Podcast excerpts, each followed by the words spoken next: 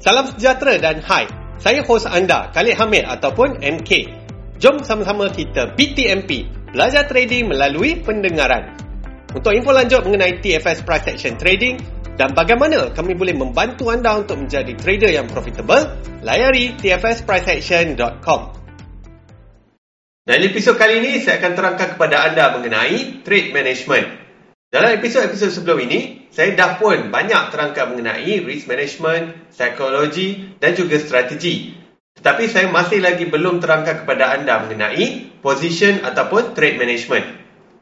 Jadi tajuk episod kali ini ialah 3 tips hold position untuk profit maximum. Anda nak profit yang maksimum tak? Kalau anda nak profit yang maksimum, dengarkan episod kali ini dengan teliti. Bila bercakap mengenai trading, ramai hanya fikirkan mengenai entry sahaja. Sebenarnya mereka terlupa apa yang lebih penting adalah exit. Di mana anda exit, itulah yang akan menentukan sama ada anda akan menjadi seorang trader yang profitable ataupun tidak. Kalau anda sekadar exit dengan profit yang minimum setiap kali anda entry, anda susah nak jadi trader yang profitable. Trading ni pada saya senang aja. Bila anda loss, anda loss sikit, tapi bila anda profit, anda kena profit banyak. Tapi dalam perjalanan nak menuju kepada profit banyak tu, sebenarnya anda kena tahu cara macam mana nak manage position anda. Jadi dalam episod kali ini, saya akan terangkan tiga tips ataupun cara untuk anda manage position anda dengan lebih baik. Bila anda tahu cara nak manage position anda, barulah akan datang keberanian untuk hold position dengan lebih lama. Sebelum saya sampaikan tips-tips tersebut, ada beberapa perkara yang ingin saya tegaskan terlebih dahulu. Yang pertama sekali, anda kena tanamkan mindset yang selalu saya ulang. Apa dia? Risk first, reward later. Semua tips yang saya akan sampaikan nanti semuanya berbalik kepada prinsip risk first, reward later. Sentiasalah dahulukan risk anda terlebih dahulu berbanding dengan reward. Anda kena selalu ingat yang risk ni adalah apa yang anda boleh kawal. Berbanding dengan reward, yang mana ia berada di luar kawalan anda. Tak ada siapa pun yang boleh kawal reward. Reward tu adalah anugerah daripada market. So jangan sesekali letakkan fokus anda kepada reward. Sebaliknya, always risk first, reward later. Bila kita bercakap mengenai trade management, ianya adalah selepas anda melakukan entry. Jadi bila anda dah entry dan katakanlah position tersebut survive, tak kena stop loss, ianya masih lagi hidup, jadi macam mana anda nak manage position tersebut? Jadi itulah dia intipati utama dalam episod podcast kali ini. Jadi apakah dia tiga tips hold position untuk profit maksimum tersebut? Yang pertama sekali adalah BE stop. Cara untuk melakukan BE stop ialah anda akan alihkan SL sekarang ke paras entry. Katakanlah anda entry lepas tu anda set SL 20 pips. Bila anda dah profit lebih daripada 30 pips, anda akan anjakkan anda punya SL ke paras entry. Jadi apakah senario ataupun worst case yang boleh berlaku selepas itu? Jawapannya ialah price mungkin akan patah balik dan anda tak dapat apa-apa. Itulah yang dikatakan sebagai BE stop ataupun break even stop. Break even ni maksudnya price dah pergi, dah ada profit tapi dia patah balik. Kena stop loss. Satu perkara penting yang anda kena awasi adalah jarak apabila anda meletakkan BE stop. Saya ada bagi tahu tadi, biarkan profit anda tu lebih daripada 30 pips, barulah anda set BE stop. Kalau anda set BE stop terlalu awal, nanti price patah balik, habis kena BE. Okey, saya ada pengakuan jujur dekat sini, iaitu saya dah jarang guna BE stop. Ini kerana TP saya tak besar pun dalam 40 pips. Saya gunakan stop loss 20 pips. Jadi untuk reward 2R, saya hanya perlukan reward 40 pips. Bila price dah profit 30 pips, selalunya dia memang boleh sampai 40 pips. Sebab tu saya dah tak gunakan BE stop ni. Walau bagaimanapun, kalau anda seorang newbie baru nak berlatih untuk hold position, maka anda boleh amalkan BE stop untuk melatih diri anda supaya lebih berani untuk hold position anda lebih lama. Yalah kan, bila kita trade, dah ada profit, kita akan selalu berdebar-debar sama ada nak hold lagi ataupun nak close saja profit yang sedia ada. Ini kerana kita takut daripada elok-elok dah profit, tiba-tiba pula jadi loss. Jadi setidaknya dengan melakukan BE stop, seandainya price berpatah balik, anda tak rugi modal anda. Modal anda tak terjejas, dan anda masih lagi boleh cari peluang trade lain pada masa akan datang. Okey, tips yang kedua adalah lock profit. Lock profit ni adalah advance sedikit daripada BE stock tadi. Kalau BE stock tadi, kita akan lock kita punya position ataupun profit di paras entry. So, bila price patah balik, kita akan break even. Untuk lock profit, kita akan anjakkan lagi stop loss kita ke paras yang lebih tinggi ataupun yang lebih rendah kalau sell. Jadi katakanlah anda dah buy, lepas tu dah profit 50 pips. Kalau dah profit 50 pips, takkan nak set BE stop. Kalau saya, saya memang dah close dah sebab 50 pips tu dah lebih daripada 2R. Tapi kalau anda nak hold lagi, katalah nak sampai 80 ataupun 100 pips, apa yang boleh anda amalkan ialah kekalkan jarak 30 pips antara harga semasa dengan stop loss anda. Macam contoh saya sebutkan tadi, anda dah pun profit 50 pips. So daripada BE stop tadi, anda akan naikkan ke paras BE plus 20. Ini bermaksud anda dah pun lock profit sebanyak 20 pips. Jadi nampak tak? Anda punya profit tadi 50 pips dan stop loss anda sekarang berada di paras 20 pips positif. Andai katalah price berpatah balik hit stop loss anda, anda dah pun guaranteed. Okey, saya ulang sekali lagi. Anda dah pun guaranteed dapat 20 pips. Jadi inilah dia lock profit. Kalau yang tadi tu break even maksudnya kita tak dapat apa-apa. Kita tak rugi ataupun untung. Dan untuk lock profit ni kita setidak-tidaknya dapatlah juga sedikit profit. Tapi macam yang saya cakap tadi lah. Kalau saya profit dah depan mata 50 pips, saya akan sauk aja. Saya tak akan hold lagi. Sebab kalau saya hold lagi, belum tentu lagi dia akan pergi lebih jauh. Mungkin dia boleh tiba-tiba patah balik, lalu saya tak dapat apa-apa. Jadi sebenarnya risk management principle mudah saja. Kalau profit dah lebih daripada 2R, it's already time to close. Saya tak akan hold lama-lama. Sebab apa? Sebab kita tak nak biarkan diri kita berada dalam keadaan uncertainty ataupun ketidaktentuan. Bila anda berada dalam situasi trade management yang mengelirukan ataupun mencabar, anda kena tanya diri anda, apa yang anda ada dalam tangan dengan apa yang belum tentu lagi berlaku. Jadi kalau apa yang anda ada dalam tangan tu dah cukup banyak, ambil je lah. Buat apa nak terlalu bergantung harap lagi. Market ni kan hari-hari ada. Isnin sampai hari Jumaat. Kalau kripto, Sabtu Ahad pun dia jalan. So kalau anda ambil 50 pips hari ni, Tiba-tiba dia pergi 80 pips. Anda tak payah nak sedih pun. Sebab esok ataupun lusa ataupun minggu depan anda masih lagi boleh trade macam biasa. Jadi saya harap anda boleh dapat ya tips yang kedua tadi. Iaitu lock profit. Baiklah, tips yang ketiga untuk hold position ialah apa yang dikenali sebagai partial close. Partial close bermaksud anda akan close sebahagian daripada lot size floating profit anda. Katakanlah anda masuk 10 lot anda seorang prop trader, anda trade account besar, anda masuk 10 lot. Bila profit dah mencecah sampai 50 pips, anda boleh pilih untuk close separuh, nak close 75% dan sebagainya. Jadi apa yang akan berlaku kepada baki lot selebihnya? Jawapannya ialah ia akan terus berjalan dalam market dan mungkin akan terus memaksimalkan profit anda. Kalau anda entry 10 lot, lepas tu anda close 5 lot ataupun separuh, lima lot lagi baki tu dia masih lagi akan terus memaksimalkan profit anda. So apa yang anda buat adalah anda dah kawat dulu separuh dan kemudian biarkan separuh lagi itu untuk berlayar sendiri.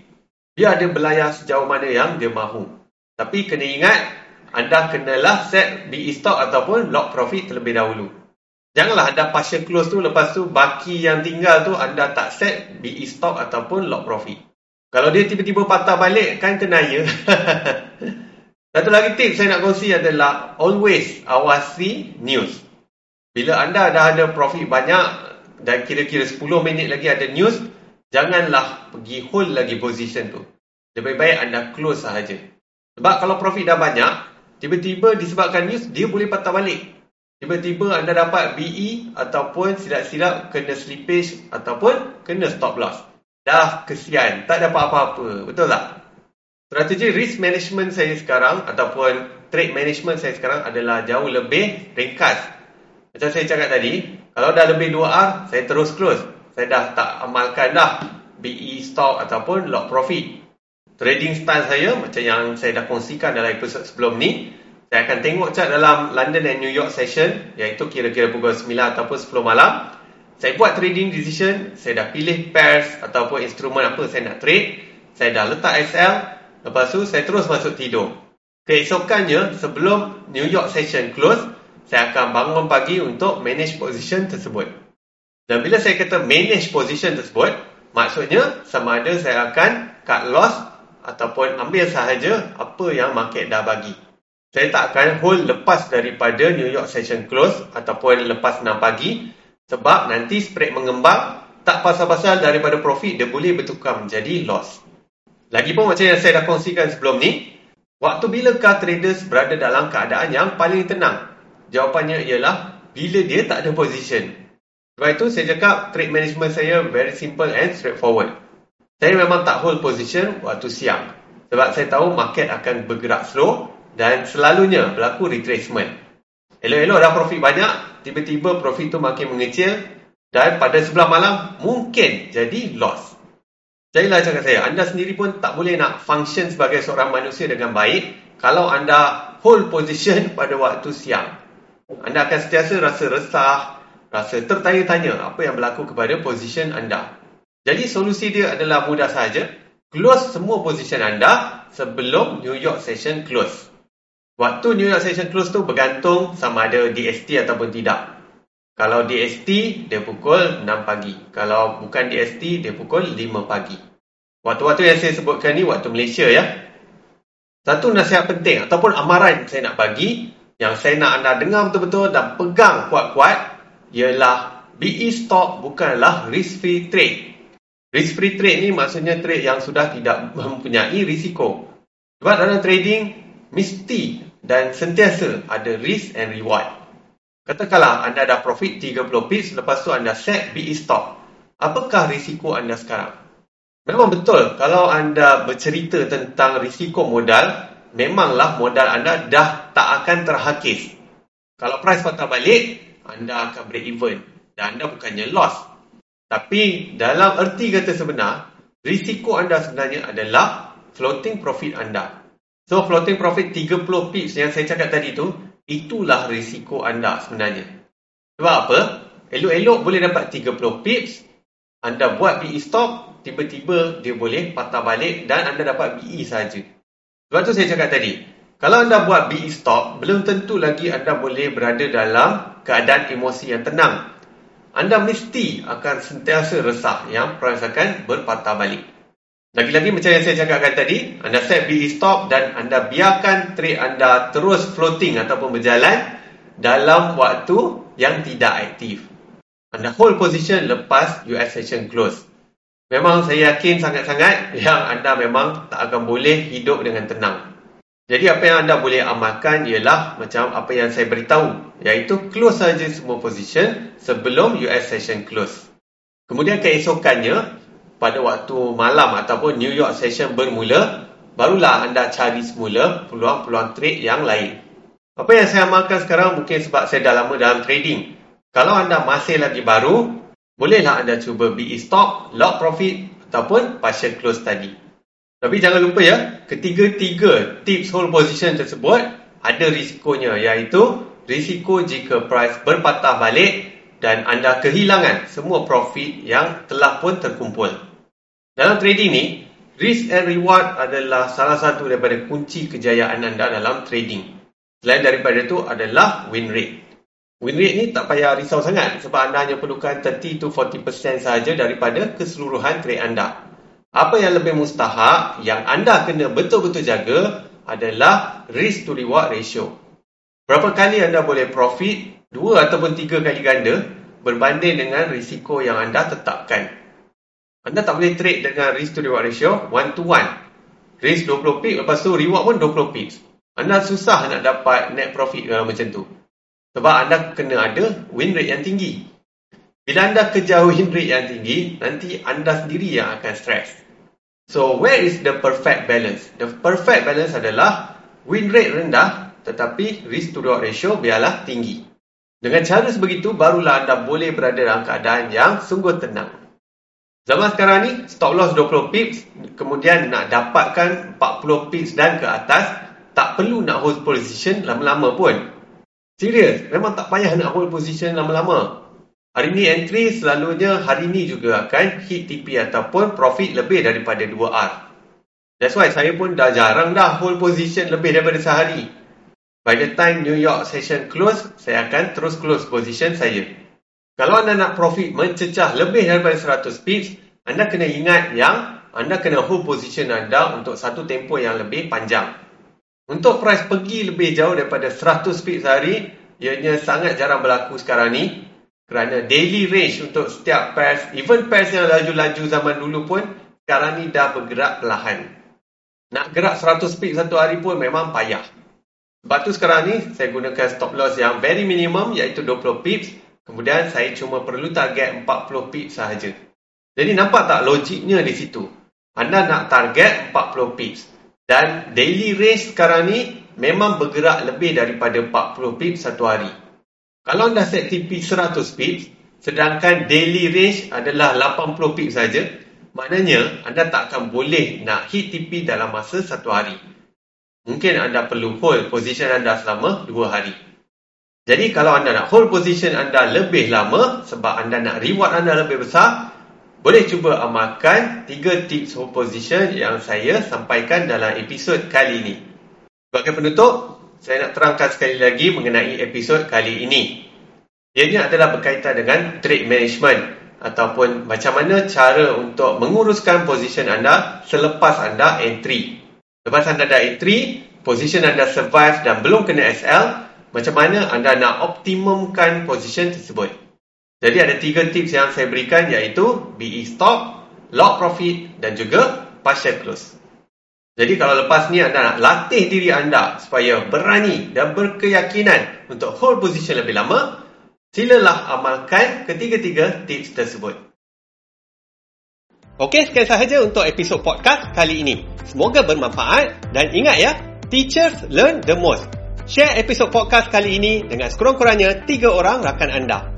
Untuk info lanjut mengenai TFS Price Action Trading dan bagaimana kami boleh membantu anda untuk menjadi trader yang profitable, layari tfspriceaction.com. Selamat maju jaya dan kita jumpa lagi dalam episod yang seterusnya.